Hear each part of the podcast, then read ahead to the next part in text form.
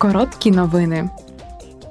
Сьогодні Комітет у закордонних справах має намір ухвалити дві резолюції з оцінкою прогресу, досягнутого Північною Македонією та Албанією на шляху до членства в ЄС.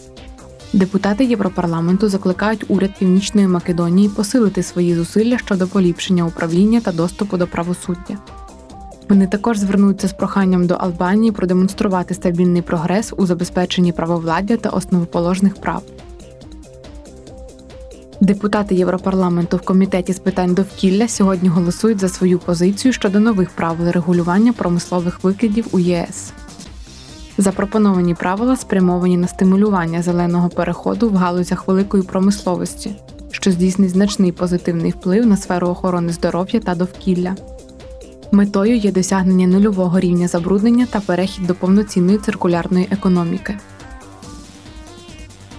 Завтра депутати Європарламенту разом з організаторами Європейської громадянської ініціативи обговорюватимуть тему тестування косметики на тваринах, щоб покращити добробут тварин та захист довкілля.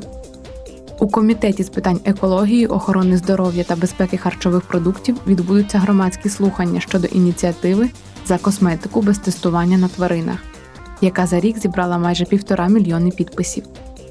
Її підписанти прагнуть, щоб ЄС посилив заборону на проведення випробувань на тваринах,